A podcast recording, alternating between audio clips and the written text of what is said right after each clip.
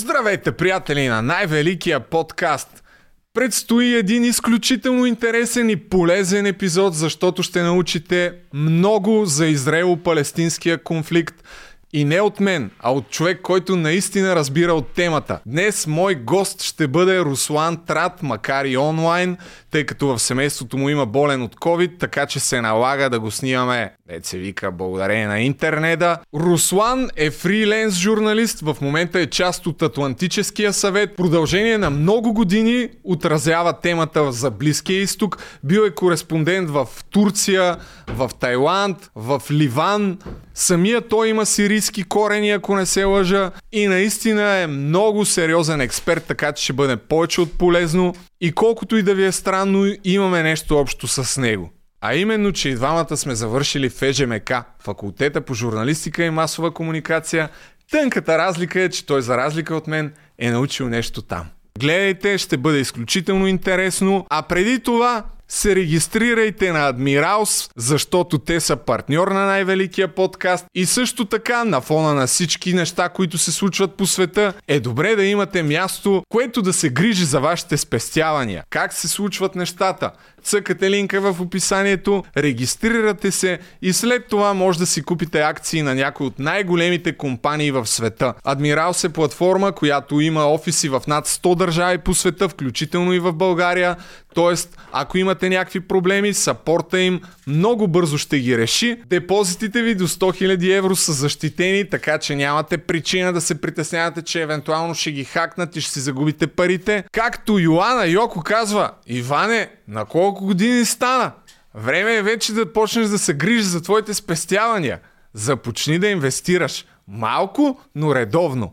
Как да го направиш? Еми като цъкнеш на линка в описанието, регистрираш се на Admirals и, ей, уе, аз съм инвестирал малко и съм си купил акции в Google, Nike, в Adobe. Напоследък не съм инвестирал повече, защото трябва да инвестирам в вода свобода. Влез на специалната ни страница, където можеш да видиш всички обекти, в които се продава вода свобода в а, търговската мрежа, в супермаркети CBA, над 30 магазина и в някои от най-големите магазини на Булмак в Шумен, Търговище и къде беше още? Варна. Така че разчитам, че ще се регистрираш на Адмиралс и ще си поръчаш вода. А сега Руслан Трат и повече подробности за отношенията между Израел и Палестина. Аз казах в а, интрото, което ти направих без да си го гледал, че имаме нещо общо. Ако не се лъжи, двамата сме завършили в ЕЖМК. Да. Р- е. разликата обаче е, че ти си научил някакви неща там, за разлика от мен. Не, не е ясно. Аз съм завършил пиар все пак, така че така че сега се надявам, надявам се наистина разговора да бъде много полезен за хората, които ни гледат, тъй като ти със сигурност знаеш много за случващото се в Близкия изток. И аз исках да започнем разговора тъй като съдейки по себе си, вярвам, че много други хора като мен нямат кой знае какъв бекграунд в познанията си за това откъде въобще тръгва този конфликт между Палестина и Израел и въпреки, че времето ни е ограничено, така ще си позволя да те питам и да разкажеш малко повече още от преди Първата световна война, защото доколкото аз поне видях, в началото на 20 век а, тръгва този, този конфликт. Да, така е. А, това е, може би, един от малкото конф... световни конфликти, които продължават толкова дълго време. А, най-общо казано, трябва да се върнем всъщност и дори преди Първата световна война, а, въпреки че предполагам, че за много зрители и слушатели може да е малко досадно да се връщаме толкова назад, за да обясняваме сегашни събития. Проблемът е, че конкретно този конфликт между палестинци и евреи е доста дълъг конфликт а, и по-късно, когато сложим новите слоеве, войни, Израел-арабски войни, конфликтите, които последват а, Хамас и Израел през последните десетилетия, става още по-сложно за разбиране.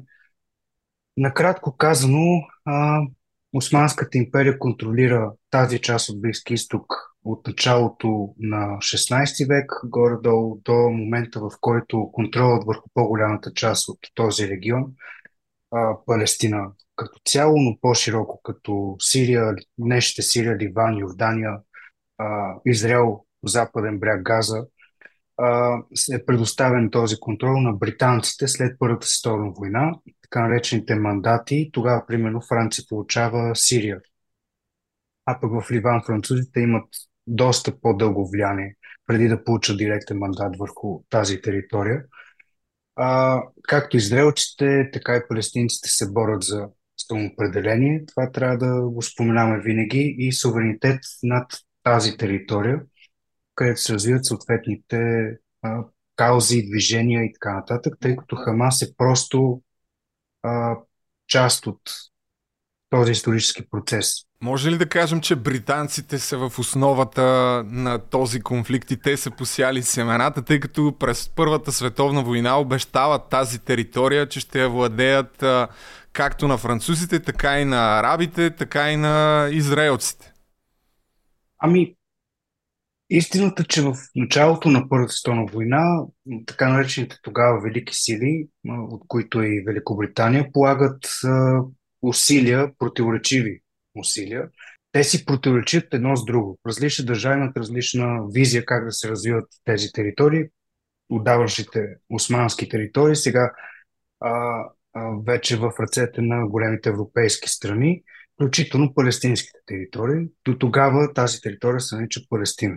Палестинците се позовават на поредица от а, писма от 1915 до 1916 между емира на Мека и британски върховен комисар в Египет, известни като кореспонденцията Макмакон Хюсейн, които очертават някакво обещание за независима арабска държава. Но през 1916 споразумението, което е известно като Сайкс-Пико между Франция и Великобритания, това е тайно споразумение между двете страни, всъщност планира да раздели Близки изток на сфери на влияние. Ние знаем за този таен договор благодарение на болшевиките, които след 1917, извършики преврата в Петербург, всъщност правят публично достояние всички тези тайни кореспонденции, което предизвиква пък арабската реакция в тогавашната Палестина, британски мандат. Има един така мемета, които се появиха онлайн, с картата на британския мандат в Палестина, един британски войник, отгоре надпис британската армия, която се надява никой да не се сети откъде е тръгнал конфликта. Всъщност да, наистина Първата световна война може да кажем грубо казано, че поставя вече видимото начало на серията от конфликти в тази а, територия, но все пак първите сблъсъци почват още края на 19 век с появата на сионистското движение и преселението от Европа към Палестина на еврейско население, което е подложено тогава на гонени в Европа. След подписването на, декларация, на Белфордската декларация ли започва и по-сериозното преселение на, на евреи, защото, доколкото видяхте, преди това са били под 10% от а, територията на Палестина? Да, а, през 1917 това е една декларация, която е подписана от британския външен министр по това време Лорд Артър Балфур, която декларация изразява подкрепата за така наречения Национален дом за еврейския народ. Самия Балфур подкрепя сионистското движение. Това писмо също ние разбираме за, за тази идея от писмо до барон Валтер Ротшилд, който ръководи тогава британското крило на европейската еврейска банкерска фамилия. Нали? Това, което създава по-късно пък конспиративните теории, знаем за редица а, примерно протоколите от Сион, което е фалшификат на болшевиките, но до ден днешен се цитира от а, проруските кръгове за това, че а, западните сили са изманипулирали двете страни. Да, може да кажем, че от тази декларация всъщност се създава предпоставката за по-нататъчното насилие, защото има силна реакция сред арабските общности в Близки изток, както и по света. Всъщност тази декларация предизвика силен трус, включително във Франция, която вижда заплаха за собствените си територии в Сирия и в Ливан. Ще продължа малко хронологично да... Сигурно ти е досадно, но според мен за всички хора и за голяма част от хората, поне които гледат, а, тези неща не са им толкова известни. Затова мисля, че ще е интересно и ще си позволя да, да те питам още за, за хронологията на събитията. Всъщност първото по-сериозно преселение на евреи става в 30-те години, когато Хитлер идва на власт в Германия и започва гонението срещу, а, срещу евреите, нали така? Да, тогава си има серия а, от преселения. Всъщност тази серия започва както казах, от, от края на 19 век, но се засилва с а, засилването на репресиите в Европа срещу еврейското население. И всъщност вече новопоявилото се ционистско движение, което най-грубо казано е еврейското националистическо движение. На Теодор Херцел в Швейцария се създава това движение. То всъщност помага за а, дори за логистиката, за, за хора, които искат да, да намерят нов дом в Палестина и да създадат този еврейски дом. А, тогава всъщност те предприемат това пътуване до някъде и подведени от британската администрация, тъй като тя подкрепя, британската империя по това време подкрепя това преселение, тъй като има а, силно лоби, което а, в Лондон помага за, за тези движения включително ционистското движение, но се забравя да се спомене какво е населението в Палестина, че по това време всъщност е над 80% мисулманско-палестинско население и палестинско-християнско население. Това объркване се вижда при първите пристигнали кораби в пристанище на Палестина, и всъщност следващите вълни вече, както каза, 30-те години с идването на нацистската партия на власт Германия, а, като цяло антисемитската вълна в Европа по това време и вече има нови преселения а, след основаването на Израел през 47-48 година те мисля, че точно тогава в края на 30-те почват и първите така по-масови възстания на арабите, които тогава си казват, абе, какво става? Тук нещо нови, много нови хора се появяват на нашата територия. Максимално упростявам, нали, свъквам нивото, но... Най-важното събитие от този период е точно така нареченото голямо възстание, което е 1936 година. И то продължава всъщност няколко години като последица от този бунт на нестабилност, насилие.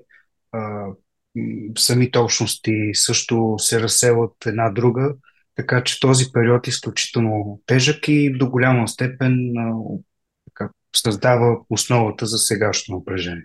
Набързо минаваме края на Втората световна война и вече е момента, в който започват много по-сериозните и големи войни.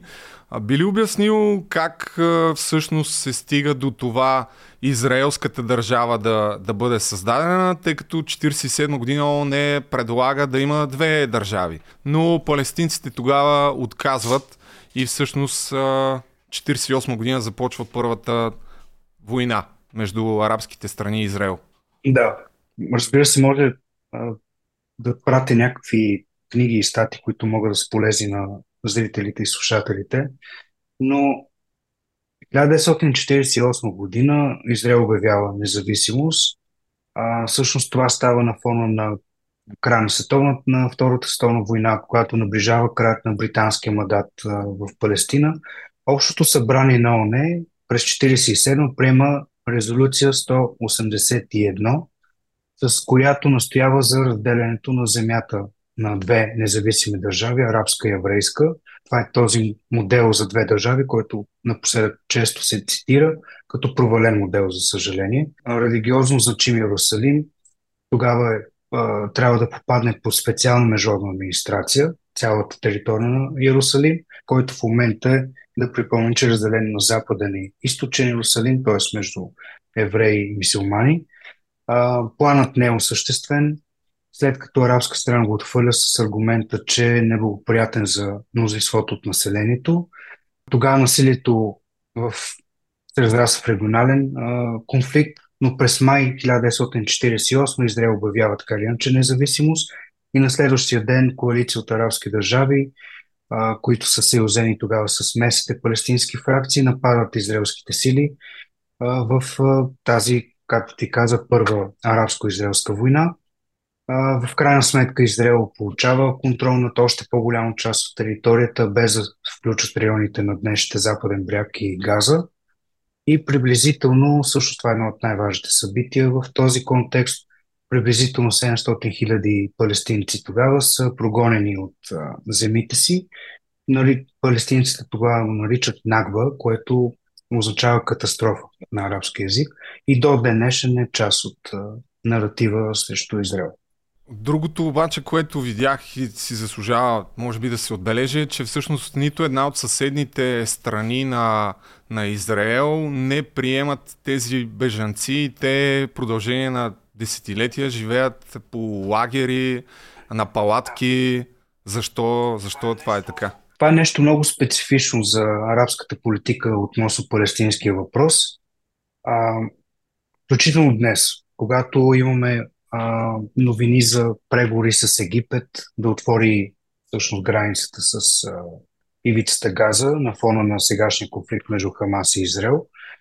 А, трябва да припомним също, че всъщност Газа, това е една скоба, а, Газа всъщност територията на ивицата е заобиколена от израелска територия. Тоест, дори пункта, който се вижда на картата, че Газа граничи с Египет, всъщност има ивица, която се контролира от Израел, така че де-факто ивицата е под пълна блокада. Но а, тази политика, защо е дори днес Египет изразява нежелание да приеме а, близо 2 милиона жители на Газа. Причината за това е тази арабска политика спрямо палестинския въпрос. А, населението, което е от палестинските територии, да не бъде разселвано, да остане на място и всъщност арабските държави, включително до днес, повечето палестинци, живеещи в а, околните държави Йордания, Сирия, Ливан и Египет, не получават местно гражданство. Те продължават да се считат като гости на тези страни много от тези лагери за 75 години се превръщат в съставна част от градовете, където са, например, в Дамаск. Има а, квартали, които са бивши лагери. Така или иначе, идеята е да не се дава възможност това население да бъде притопено, да стане, примерно, не палестинци в Сирия, да станат сирийски граждани, което означава, че те не могат да се върнат един ден в Палестина. И това всъщност би работил в, в полза на Израел, тъй като това население вече няма да се счита за то няма да има връзка вече с територията, от които е изселено. И за това е тази политика, която продължава до ден днешен. Това е вече 7 десетилетия политика, която с, за добро или за лошо всъщност е политика в полза на палестинското население. След това, през още няколко години има Ясно е, че няма как в подробности да влезем за всичките войни, защото 56-та година, ако не се лъже, е второ, втората война. Суетската криза. А, да, и след това, може би, 67 година тази 6-дневна война е така най-ярката промяна, която настъпва в Близкия изток от след Втората световна война. Защо се стига всъщност до, до тази война? Били обяснил на, на бързо и как така приключва за 6 дни? А, съвсем накратко започвам от 56-та, както спомена Суетската криза.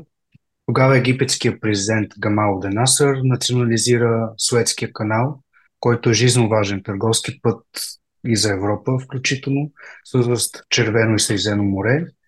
Израел нахува в Египет, последвано от сили на Великобритания и Франция, които имат директен интерес от Суетския канал и с мирно споразумение, подкрепено от САЩ и Съветския съюз, се слага край на военните действия.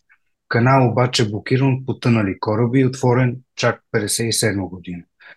Това обаче предпоставя а, следващата война, която спомена 6-дневната война от 1967 когато през юни 67 избухва конфликт, известен като 6-дневната война или арабско-израелската война от 67 на фона на, меко казвам, продължителни поредица от конфликти, включително продължаваща блокада на корабоплаването в залива Акаба от страна на Египет в Червено море. Израелските военни самолети тогава нанасят удари по египетски летища, израелски сухопътни сили навлизат в Синайския полуостров Йордания се включва в боевете заедно с Египет, но израелските сили тогава имат надмощие, след като почти унищожават военно-въздушните сили на Египет. И по този начин Израел поема контрола на ивицата Газа, която до тогава е египетска територия, Синайски полуостров, която 73 се връща в Египет, западния бряг, който тогава е част от Йордания, Голандските възвишения, които тогава са част от а, Сирия. И а, източен Иерусалим, който по това време се администрира от Йордания, попада в ръцете на израелските сили. И арабските армии претърпяват значителни загуби. Вярно ли е само това, че една от причините да победи толкова бързо Израел съседите си е, че египетският президент лъже своите съюзници, че още първите а, часове са претърпели огромни поражения, за да, за да не повлияе на техния отказ, евентуално да, да спрат инвазията от север. И това да, това... има, има за съжаление много лоша комуникация между арабските армии. Това се повтаря като сюжет 73-та година, когато пък заради предателство в Египет, египетската армия претърпява също тежки загуби. Всъщност сирийските сили тогава, които навлизат навътре в Галилея и се отправят към Телавив, тогава сирийците остават сами и реално губят всичко, което е завзето по това време. Да, 67 и 73-та може да кажем, че има тотален такъв провал както в разузнаване, така и в комуникацията между съюзниците.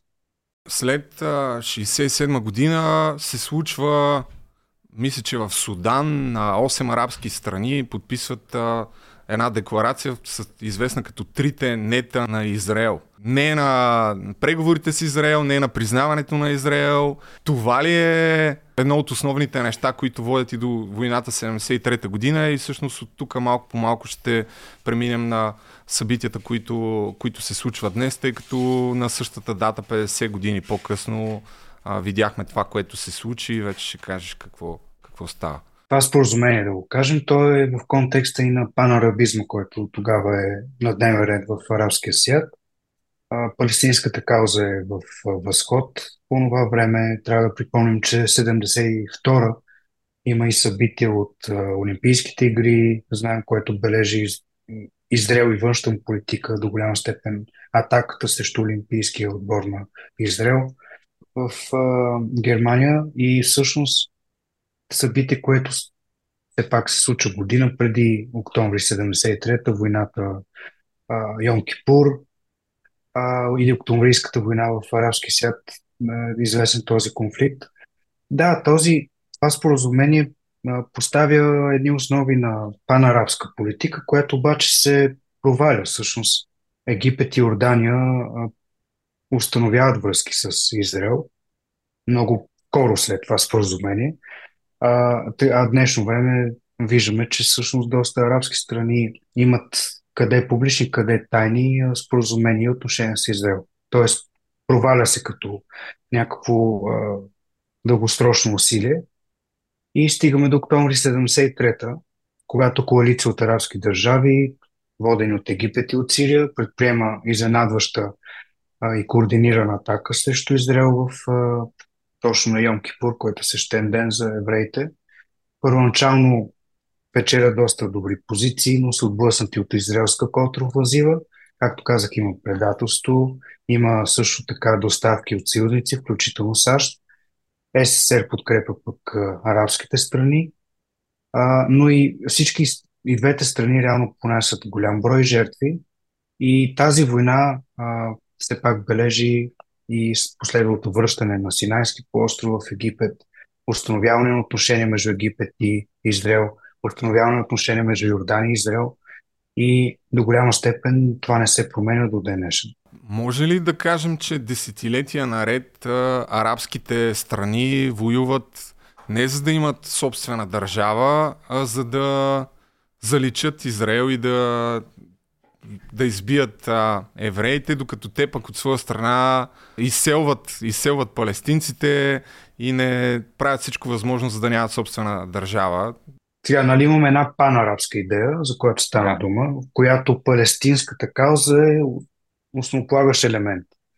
Но в действителност всяка от арабските страни има свой национализъм. Така, например, сирийските националисти още от Първата световна война считат Палестина за част от Сирия и всъщност тази традиция Палестина, Сирия и Ливан и Йордания да бъдат, те са всъщност един блок от държави, още по османско време са считани за а, една територия.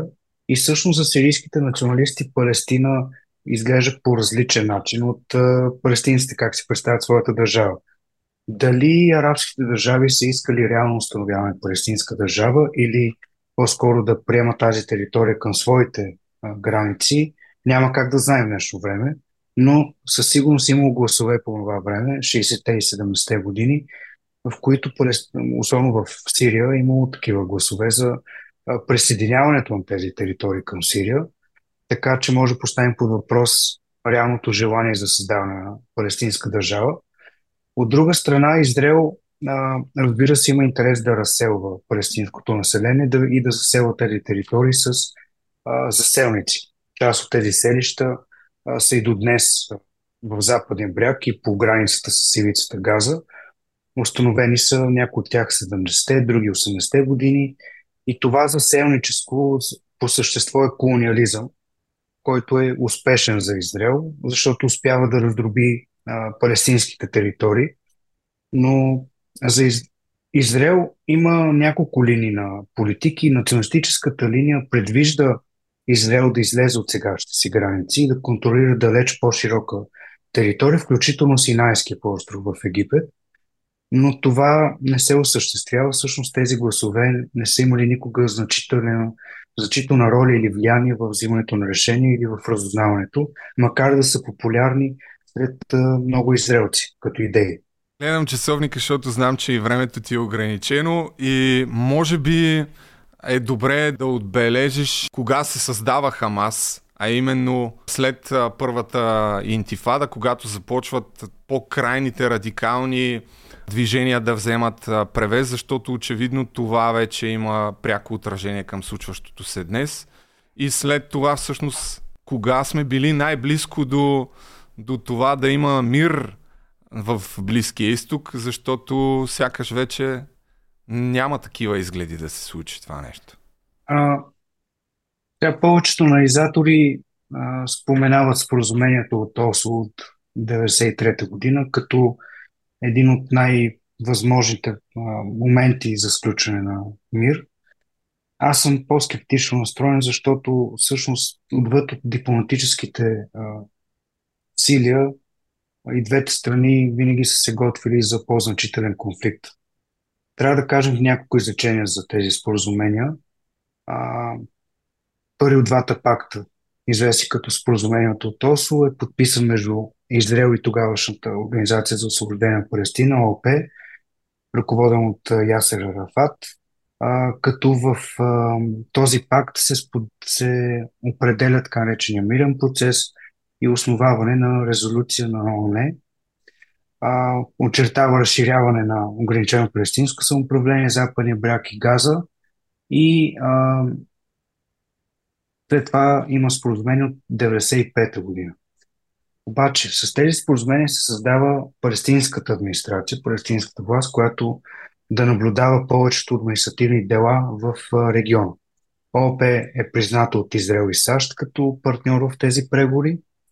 Остават обаче нерешени редица други въпроси, като израелските селища, за които споменахме на западния бряг, статута на самия Иерусалим, който до днешен е пречка в, за установяване на мир – и а, който се разглеждат палестинците като столица на тяхната бъдеща държава. Ето защо и те реагираха, когато, ако помним по времето на Тръмп, САЩ премести посолството си в Иерусалим, защото признах Иерусалим за столица на Израел и това създава пък поредица от други събития. Но важно да спомнем 95-та, когато убит Исхак Рабин. А, тогава 73 годишен е тогава Исхак Рабин. На началото на ноември а, той е пострелян смъртоносно от а, крайно десен еврейски екстремист, от органи... който е член на организация, която не признава мините преговори с палестинците. И всъщност а, това е важен момент, че 90-те години имаме възможност за мир, но той е провален от крайни фракции от двете страни. А, по-късно и с а, смъртта на Арафат а, и, и интифарите 2000-те години, а, тотално мирният процес, според мен, е погребан. И... Заедно с Шимон Перес и Ясер Арафат получават и Нобелова награда за мир точно в този период. Да. Може ли да кажем, че нещо подобно се случва и сега, защото а, 50 години след а, Йон Кипур едно от нещата, които се коментираше, или поне които аз видях, е, че преди атаките на Хамас в а, ивицата Газа е имало много така сериозни сближавания за първ път между Израел и Саудитска Арабия. Много анализатори видях, че говорят за това, че е имало възможност за по-траен мир след тези атаки. Вече това нещо също е пресечено сякаш. Да, а, основната причина за за това да бъдат пресечени тези мини преговори е, че на фона на сближаването между Саудитска Арабия и Израел, също това беше поредният епизод, в който поредица от сближаване между Израел и арабски страни, в които обаче палестинците бяха оставени в страни като някакъв фактор. Хамас и това с спекулациите за участието на Иран в тази така. Аз лично смятам, че Иран има участие. Но в крайна сметка, дори да има значително участие на Техеран в провеждането на атаката от 7 октомври, Хамас отдавна смята, че ще се стигне до установяване на отношения между арабски страни и Израел, което за палестинците и не само за Хамас, за различните фракции в палестинската кауза това е огромен проблем. Тъй като палестинците биха оставени като второстепенен герой в тази приказка. И то герой, който ще бъде зависим изцяло от донорство и от някаква политическа воля, която те не контролират. И с атаката на 7 октомври, всъщност, Хамас много яростно и категорично и кърваво постави отново на дневен ред палестинската кауза и да кажем разговори за за Палестина. Нещо, което арабски правителства забравиха през последните години. Това се чита за грешка, пък Израел категорично изключи възможността палестинците отново да бъдат фактор при определяне на политики. Аз ти гледах интервюто при Веселин Дремджиев преди няколко дни и ти в тази връзка дори спомена, че те са били изключени от едни преговори, които са се провели септември в Нью Делхи за с между Китай и Индия за нов економически коридор като альтернатива на един пояс, един път. Сега, а, тук ще, ще се шерна скри, скрина. ще, ще се шерна екрана, за да покажа този економически коридор и да разкажеш малко повече за това. Всъщност, аз и други коментатори поставяме сегашния конфликт между Хамас и Израел в по-глобален мащаб и контекст, защото всъщност няма как да, да изключим тези глобални събития, които все пак засягат интереси на различни държави. В случая, септември в Нью Делки имаше преговори между Европейския съюз, САЩ и Индия а, за установяването на Индия като един постоянен партньор на Европейския съюз и а, създаването на економически коридор от Индия през Близкия изток към Европа, като альтернатива на глобалния проект на Китай един пояс, един път. Разбира се, договаряйки нещо подобно, основните губещи са, разбира се, Китай и Иран, тъй като те зависят и все пак разпростират твоето влияние на основата на един пояс, един път и отделно, че Иран ще бъде засегнат а, за установяването на много по-силна военна инфраструктура, защитаваща този коридор в Йордания и в Израел. Оттам трябва да мине този коридор. Не знам дали ще бъде изпълнено някога като идея, защото виждаме, че не, няма кой да инвестира спокойно на фона на военни действия. А той явно, че ни касае и нас този коридор, защото всъщност тук минава и през България, стига до Москва и оттам вече към Западна Европа. Ами, през последните две години този китайски проект, а, който е червената линия, а, който се вижда на екрана. Да. А, значи, всъщност, тук се показва този економически проект на Китай един пояс, един път. А, разбира се, той ми, в България той а, минава. Това е тема, която не се засяга много в България, защото хората не приемат Китай за проблем. Ние нямаме някакъв ангажимент или някакъв исторически сблъсък с Китай, но въпросът е, че Китай с тези проекти всъщност прокарва влияние, което е а, много категорично, така да кажем. Има, има отдаване на концесии на китайски компании в замяна на заеми и така нататък. И, и тези а, пътища а, всъщност прокарват директно китайското влияние, което не винаги е само економическо. Разбира се, тук става дума и за политика, и за военно сътрудничество, което пък притеснява западните страни като цяло а, блока, който е срещу Китай. И Иран взема важно място в този проект. Иран и Китай изключиха 25 годишен договор помежду си, който пък е в ущърп на Израел, защото става дума за обмен на технологии на разузнаване между двете страни. Ако те толкова много разчитат на този проект, другото, което каза при а, Веселин Дремджиев, след а, тази военна атака, както ти я нарече в ивицата Газа, всъщност вече е ясно, че има съюзничество между Иран, Русия и Китай. Тук ясно личи в коя сфера на влияние те искат а, да бъдем, т.е. не искам да звуча, да притеснявам хората, ама на фона и на войната в Украина, сега и в Израел, сякаш става все по-притеснително, че нещата вървят към Трета световна война. Има ли защо да се притесняваме? Ами, в економически смисъл малко или много този сблъсък вече се случва, защото за блока Русия, Китай и Иран а, най-важното не е военния сблъсък, а подриването на а, економическа система, която в момента се основава на западните валути. Нещо, което а, и с войната в Украина имаше опит за подриване на тази система. А, установените нови политики на БРИКС като някаква альтернатива, въпреки че БРИКС е далеч по-проблемен вътрешно, отколкото западния блок въпреки различията, да кажем, между Франция, САЩ, между Франция, Германия и други западни страни, те са много по-едини в своите економически политики, отколкото страните в БРИКС. Индия и Китай, например, които имат изключително трудни отношения. Те стигаха няколко пъти до погранични сблъсъци през последните пет години. Така че БРИКС като альтернатива сам по себе си не може в момента да работи, но а, Китай може да действа а, или поне да опита да бъде альтернатива на САЩ и в този смисъл, а, водейки Руска федерация и Иран, да, да установи този блок срещу западните страни. И аз за това казах и при Дремджиев и на други места, че всъщност линията на съприкосновение започва в Киев и свършва в Африка. Нещо, което този блок, Русия, Китай и Иран, много успешно успява да регулира и да участва едновременно няколко фронта. В този смисъл економическия фронт е един от най-важните. Не, само, не става дума само за директен военен конфликт. Аз сега в реакцията на Израел спрямо тази атака, която, която се случи преди две седмици.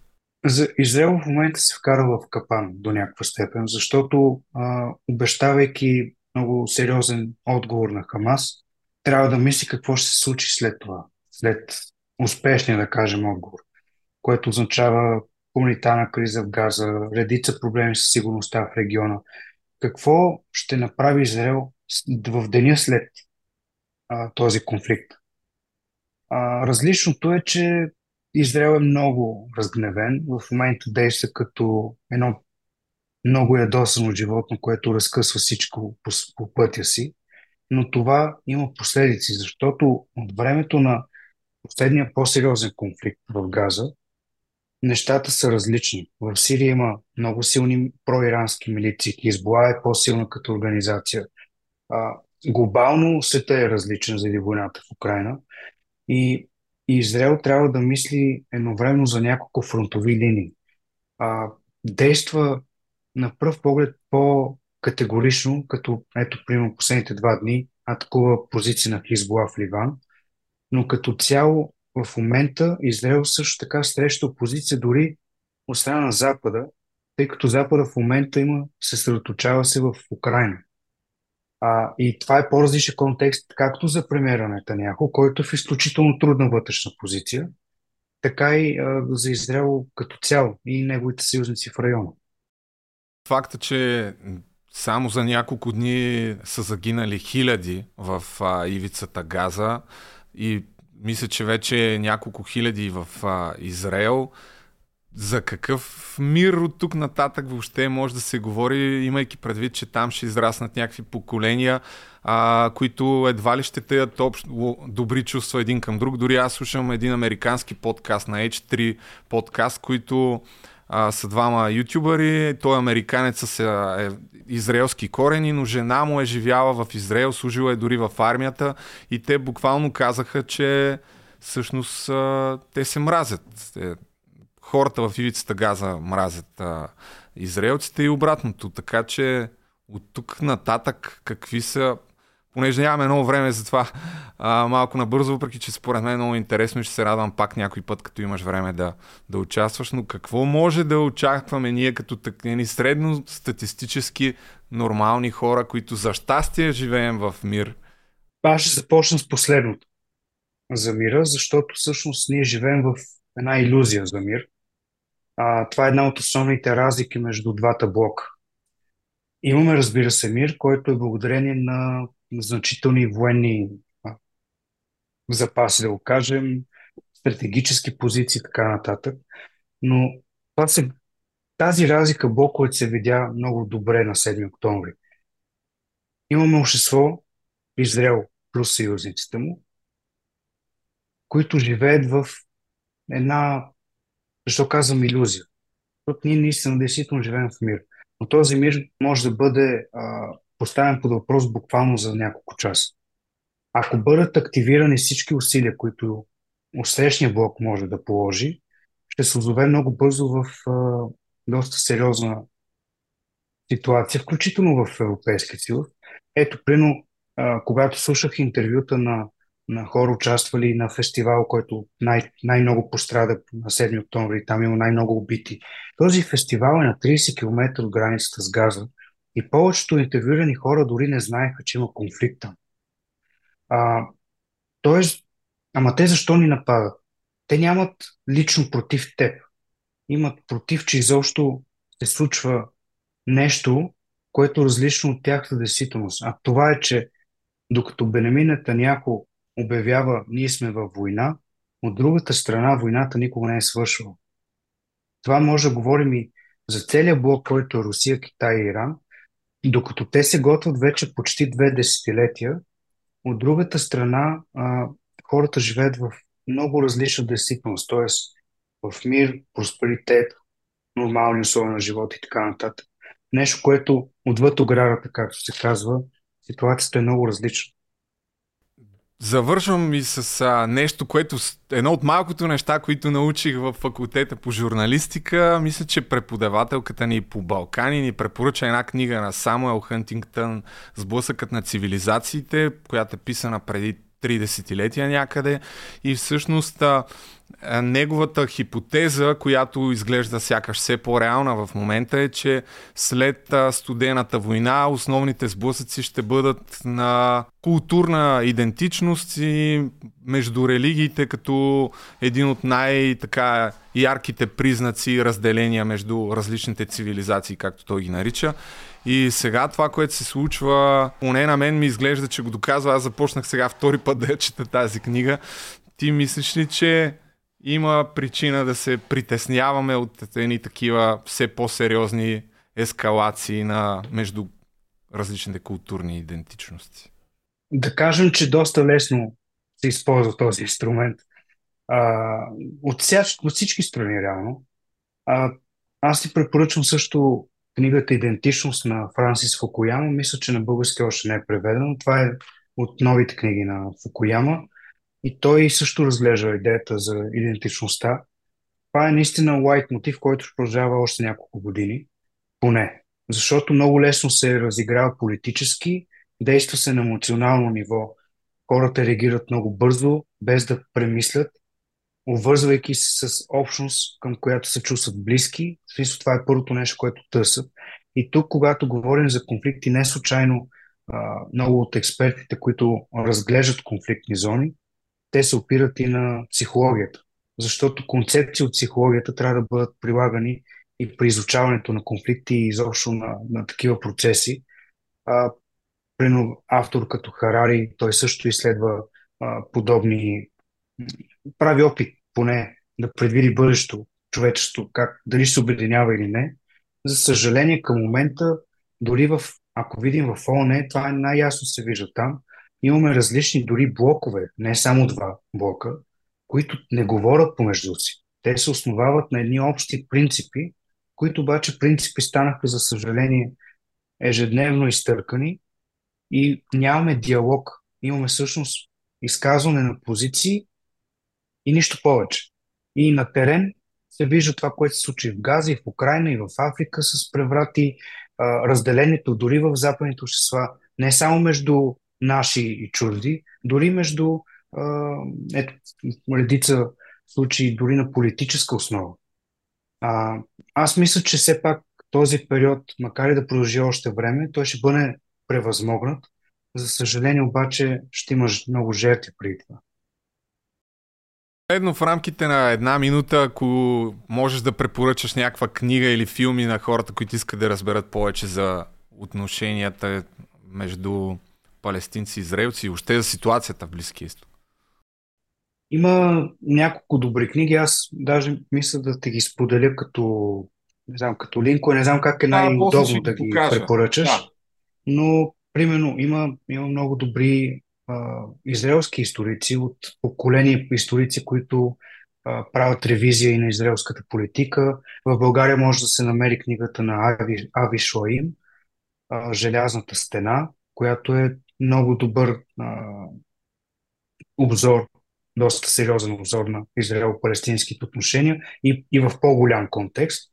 Тя е на английски, но може да се намери в книжаниците. А, също така на Рашид Халили, който той е палестински историк, който пък разглежда последните 100 години от конфликта. И също е много добра книга. А, тя, за съжаление, мисля, че само онлайн може да се поръча. На български има много малко, за съжаление.